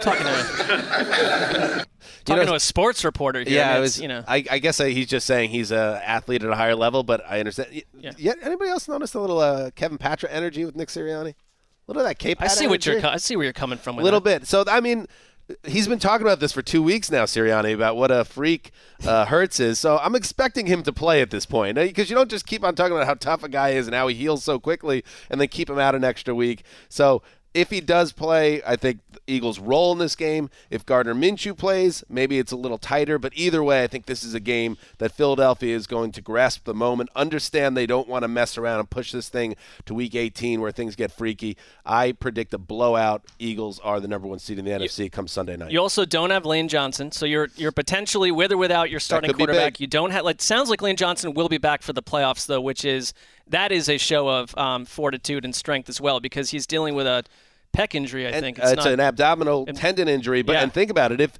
if they take care of business here without Lane Johnson, they think he could be back by the playoffs. You have the bye, which means he misses essentially one game that matters, and you have him back if everything goes to plan in the Yeah. divisional playoffs. I would say the thing the thing that's optimistic no matter what happens with all this is that Minshew against the Cowboys, um, we, we thought he'd play well. We I think Minshew has shown he can do that. His, his numbers have been good career wise, but they didn't have to go change the offense a lot for him. I think it's like you, you don't have to go to be something completely different. Hurts is going to obviously give you something on the ground, and you can base an entire game's scheme around that if you want. That's not going to happen with Minshew to some degree at all. But he makes the throws. I thought that, I thought that for the uh, the Eagles' offense is so balanced that you just need him to not make mistakes. What happened last week, I thought it was closer than it needed to be at times because Minshew did make a couple mistakes. So you need him to be error free. the Saints defense has been played has played better lately. You know, they've they've been a little closer to what you expected coming into the season. I would say the last six or seven weeks. If Dennis Allen wants to uh, prove that he should stick around and that he's a great defensive coach and that this all was just a lot of bad luck because there were a lot of injuries and there were. Uh, let's see it. You shut down the Eagles, uh, then we'd believe it. I don't believe it. I am curious how the Eagles will respond here. They've only lost once all year, and you think like, oh, they're going to come out with their hair on fire. Remember the last time they lost? They almost lost to the Jeff Saturday Colts. They were down 16-6, and they- got it done in the end. Yeah. But it's not like they came out playing great, and the Saints team is okay. Uh, I I wanted to lock this up. This is like the lock that I feel the most confident. But I looked at the line uh, before we taped. It had just moved from six to six and a half. I Oh. kind of see with Hurts possibly starting, it'll Right. move over that. So I, I couldn't look in the mirror and do it. But just Great shame. Just know Yeah. I think the Eagles will win this game about 34 to 10. Yeah. Even if Gardner Bye-bye, Minshew's Saints. playing. Bye Bye. bye. Saints. Yeah, it's, they're it's been gone. nice. It's it's been annoying. See you next summer. uh, next game, snakes to me. Broncos at Chiefs. Uh, all right, let's roll through this one. The Broncos, obviously a team in turmoil. They fired their head coach after dropping a, getting a 50 burger dropped on them by uh, Baker Mayfield and the Rams. So that's where they're at. By the way, I was on Ricky's Ram Jam podcast uh, over in uh, Ramsland, uh, Erica Tamposi, uh, yesterday. So check that out. And also, Ricky going to join us on the Friday Fun There Show you go. this week. So I did that show. It's a delightful vehicle uh, coming out of Rams. a little football, a little bit of fun. Yeah, it's very Ricky esque. Very Ricky. Let's move on into the game talk. I think the Kansas City Chiefs are going to take care of business here. This is an easy win. It's almost been a weird uh, Chiefs back end of the season where I feel like the schedule's been very soft, and it, every week it seems like they, you know, just a t- let me take a look at this schedule because it feels like maybe I'm crazy. No, but you're let's right. look at No, it. So they- they had they had a bad Rams team. They had Cincinnati, lost by a field goal at Denver, at Houston, Seattle in flames, Denver, and then they get the Vegas. They get. Vegas It and couldn't, Stidham. it couldn't possibly be easier. So they should absolutely go 14 and three, uh, and then you just hope. Uh, that the Bengals beat the Bills, and voila, the Chiefs are the number one seed. I hope that doesn't happen because I don't think they're the best team in the AFC, but they certainly have the best path. Hmm. I I see these three teams in the AFC as like basically equal because only one of them has Mahomes. Maybe And I- I'm sick of the Chiefs hosting Yeah. the AFC Championship game. Maybe it's yeah, as I simple can, as I that. feel you on it's that. totally fair, and they would have the easier path. I think there are some things to watch for for them in this game and in the next two weeks. N- number one, their defense, like under Spagnuolo, has shown a propensity to be very mediocre throughout the course of the season and then suddenly pick it up at the end. And so Mhm. just keeping an eye on that. They did play well last week. Like, can they dominate this game, come into the the, the postseason feeling a little more confident about who they are? And then their offense, look, they were first in the league in EPA, uh, expected points added right there, by so much. Like, number two was way behind. So their offense is still playing well. But if you look over the last six weeks or so, they're fourth in the league, and they're so they're back to just being like a really good offense. And I think, to your point, Dan, for them to be the best team in the NFL, they need to be the best offense. Okay. They need to be putting up points. They can't just be a top five offense. They have to get Can't be good. They got to be great. Exactly. They got to get back to just lighting teams up. So go put up 50 burger. Feel good about yourself. They're legitimately a different attack than they were a year ago, and it's it's Tyreek Hill.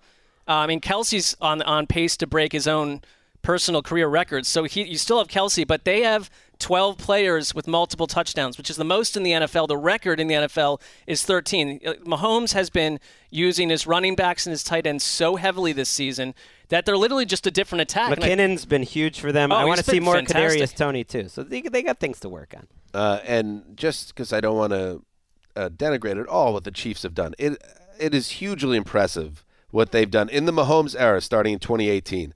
12 and four made it to the conference title game.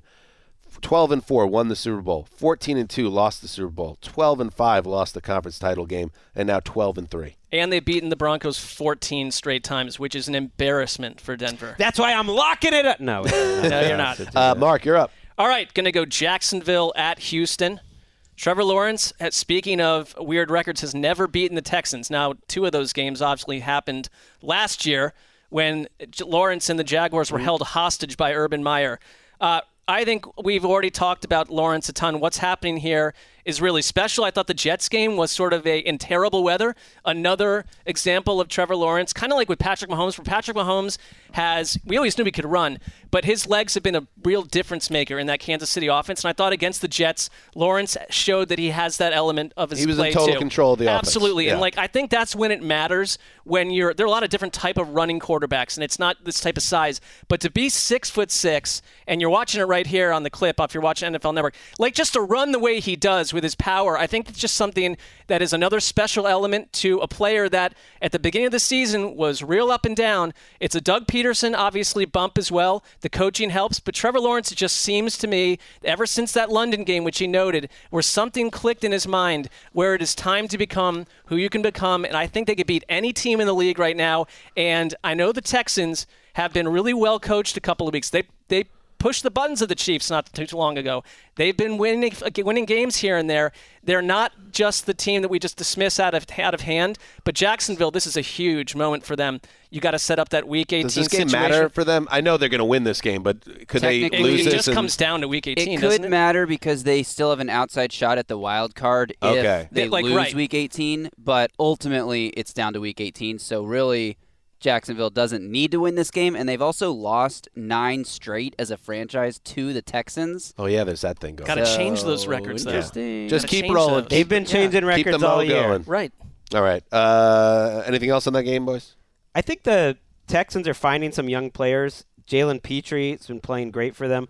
Ogbo Okoronkwo has made some money. He's going to be a free agent. The Jaguars made a point to say they're not going to rest any starters. Doug Pederson doesn't want to rest Like it. anyone. Doug's old school. And uh, yeah, this is a great streak to end. Nine straight losses is a lot, and like they've ended a lot of these streaks. Like haven't won on the road, haven't done this, haven't done that. End this one because this will show T. Law's improvement. He was not good in that first game against the Texans at all. And- That's got to be like 50% of the Houston's wins over the last like couple Nine of seasons. straight And Texans. Houston and the fans all know this. Stay right where you are. There is one Number more one thing. pick right now. Don't win another game. There is one more thing to this game. Uh-oh. I'm locking up the Jaguars. Oh, uh, is he gonna do it? Is he gonna do it? What? What's the spread on that one? It was quite Oh yeah, it's- mirror-ish. It wasn't too crazy. I crazy. wonder why. Are they thinking that the Jags could rest some guys? I think maybe they're maybe they're pointing to some of these bizarre Houston, Jacksonville trends that we've It's for. discussed. I think the Texans, uh, the way they've played over the last month, have uh, has engendered. Uh, when was the last time they didn't cover? I guess would, would be my Ah, Jackson was It's been a playing well, though. That's a good lock, uh, uh, Marky. Uh, by the way, what is the uh, check in on the lock standings? Where are we at as we head towards the uh, penultimate week of the regular season? Penultimate. It does go through the bonus. playoffs. So. Yes, it does. Basically, the final lock standings give Greg the trophy. I'm at 12 and four. I'm literally That's only close. one game up with eight weeks to go. I like this. This is like the old school Seven NFL weeks. standing 16 game schedule. Greggy 12 and 4, Zeuser 11 5. Mark, your name's spelled right and the correct record? Is that? Yeah, I don't know what I don't know. That was a sort of a gag that died out. I haven't seen that in a month. yeah, like, I don't know that's, whoever that's maybe a tough one. Uh, third place there, 10 and 6. The West Brothers hanging around at 9 and 7. And Gravedigger, at this point, Gravedigger is in the Mike T- Tomlin camp. He's like, can I just finish over 500? Gravedigger, uh, you know, honoring his team, the Titans, by being a seven-win team with A on a seven and ton 10 of team, yeah. yeah. Um, all right, let's uh, move on. Uh, Greggy, Oh, we have games to go. Let's Two go. Uh, Rams and Chargers. play. LA. For LA. It's the battle for L.A. I No, just said that. I mean, I just said it. Well, I just backed it. it up. Oh, okay. We're just we're making it a thing. You should go the showdown in the Southland. That's good.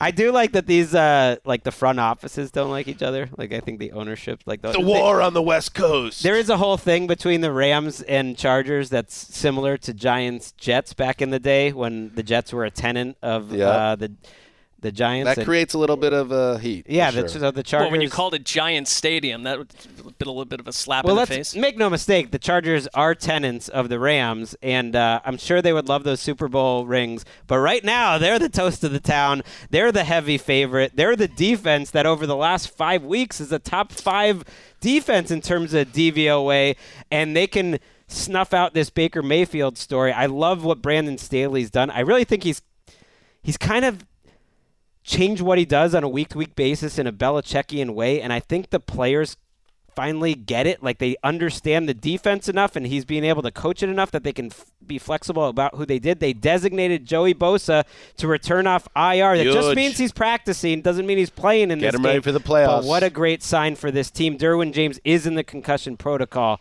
so it sounds like he probably won't play. It is. I mean, it does help that I think Sean McVay knows Brandon Staley's defense. I think that in other situations, Worked for him last week Exactly. like when he's familiar with the defensive coordinator, it what happened last week. Like I know that like the Baker Mayfield thing. It's not unlike Sam Darnold to me. At least a month ago, we were wondering if Baker Mayfield, because of his sort of personality makeup. He wouldn't be a backup. He'd be creating problems. Like he's changed his career with this whole Sean McVay thing, and I think it's changed the Rams' end of their season. And he was like 23 of 26 under pressure last week with two touchdowns. So it's working, and they have all their stars out. So I think it's it's you know I, I would heavily favor the Chargers in this, but what the Rams did against to the Dolphins was uh, real to me. They they match up well because Akers is really playing with juice. He's changed his uh, trajectory over the last couple of weeks. Like he looks fantastic, and I do think you can run against the Chargers. Yeah, and I think um, you know if I'm Baker, I know if you finish the season strong, you're going to want to test the market and see if maybe there's a. I'd stay right job. here. I I agree. I think maybe there's a case to be made for him staying in LA, play behind the old man quarterback, and uh, you're probably going to get an, out- another opportunity. Now, whether he, he takes the long game or I would assume the Rams would be interested in staying in business with him. If he finishes strong. Oh, yeah. it'll be interesting to see how that plays out. Um, If and yeah- McVay, if they could win this game, this is kind of like their Super Bowl. They would love to beat the freaking Chargers. Yeah. they would love to beat them. Yeah, and and on the Chargers side of this, you know, the Chargers are an interesting team as they're a playoff team. And as a fan of a star-crossed team, I like when a team takes care of business the way they did against the bad Colts last week. Just clinch the playoff uh, spot and don't let any of the demons into the building. And now you have a chance against a Rams team that I know they, they destroyed the Broncos, who obviously have all sorts of issues, but they're the they're not a good team this year. And then they're at Denver, who were the team that the Rams destroyed they can go into the playoffs feeling really good potentially at 11 and 6 and uh, be a hard out with Justin Herbert in his first playoff game. So that I think there's incentive for the Chargers to keep rolling here while resting uh, the guys that are banged up. Uh, finally, Cardinals, We mean finally. Cardinals, Falcons. This is the one dead game you referred to. There's only one this week. This is a This trash is it. bag game. This is trash bag uh, teams right now, and Oh. uh, it's it's tough. It is. It is what it is, though, Greggy. I Uh, watched the little something Hard nice. Knocks. Um, there's a lot of Colt McCoy involved. Yeah, I don't know. It just is so depressing that I just thought, how are they going to handle this thing with I bet we got a lot of J.J. Watt, or is that next week's finale? that's I guess be. so. Perfectly They set up. I was curious about that too. I, I got to admit, I fast forwarded some of it, but they uh, they didn't know he was going to retire clearly because they didn't have anything extra. It's been a lot of uh, Trey McBride going to Denver. It's been Colt McCoy, a lot of Colt McCoy. Uh, I, I've I've enjoyed parts of it, but it's sad. It is sad. I love Vance Joseph. That's the one thing uh, that this thing has made me feel. I want. I kind of want them to win just for the hard knock sake of it. Win a game. This they're miserable. I think everyone's. I think there's going to be turnover in the coaching staff, and just get one win to go out on at least. Yeah, I mean they they put Budda Baker on IR, which it sounded like you know we thought he was hurt before, and he suddenly was healthy days later. But I, I thought it was interesting Chandler that Jones, Cliff too. Kingsbury He finished that game too and made a tackle right on the goal line against the Bucs, like with a broken shoulder. That dude is crazy. It's crazy. not a great look for Cliff Kingsbury to not even know that J.J. Watt was going to retire. Am I reading too much into that? That feels like a weird. You're reading too much. Why? It's a Like, personal decision, and I don't know. JJ Watt did it how he wanted to do it. I'm not gonna blame the coach Um, on that. is Yeah, what I mean. it just seems very Cardinals esque to have no concept. I feel like nothing matters with the Cardinals right now. With the Falcons, at least you could point to Desmond Ridder was a day two draft pick um, in a bad qu- quarterback draft class. I would imagine the Falcons would be very active uh, looking at quarterback options in the offseason. Could Desmond Ridder, with a couple good games at the end of the season, change some minds? I know it seems silly. Oh, who cares what happens in the last two meaningless games of the season? But teams do put stock into that. Uh, They could should. Ridder played well it's, and it's good tape to look at. He played a I'm not little saying it's better last worthless, Yeah. but sometimes I think like they teams almost put overdo too much it. into I think they overdo yeah. it. Like coaches save their jobs by a, a great week 17 or week 18 sometimes. So they're fourth and sixth in uh, the draft order right now. So that's what matters in this Got- game. they can get Yeah. some nice tight ends there. You know, get another wide receiver, another tight that. end. No, we're good on that front. Um, all right, we're good. There you go. That is the Week 17 preview. Check back in uh, on Sunday night when we do our flagship podcast on ATN and cover every game that we just previewed here. Thank you, uh, and remember the Friday Fun Show. Check that out. And uh, five shows a week. We do it all. Happy New Year, everybody. Heed the call.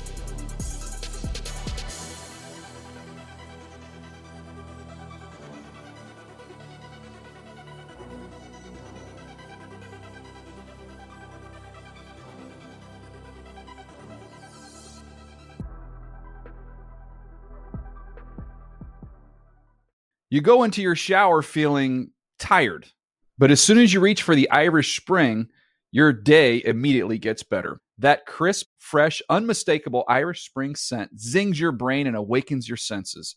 So when you finally emerge from the shower, 37 minutes later, because you pay the water bill so you can stay in there as long as you want, you're ready to take on the day and smell great doing it. Irish Spring Body Wash and Bar Soap. Fresh, green, Irish. Shop now at a store near you. Hey, Drew Scott here, and I'm Jonathan Scott, reminding you that life's better with a home policy from American Family Insurance. They can help you get just the right protection at just the right price and help you save when you bundle home and auto. Kind of like Goldilocks and the Three Bears. It'll be just right for you. We love a custom build. American Family Insurance. Insure carefully, dream fearlessly. Get a quote and find an agent at amfam.com. Products not available in every state. Visit amfam.com to learn how discounts may apply to you. American Family Mutual Insurance Company SI and its operating company 6000 American Parkway, Madison, Wisconsin.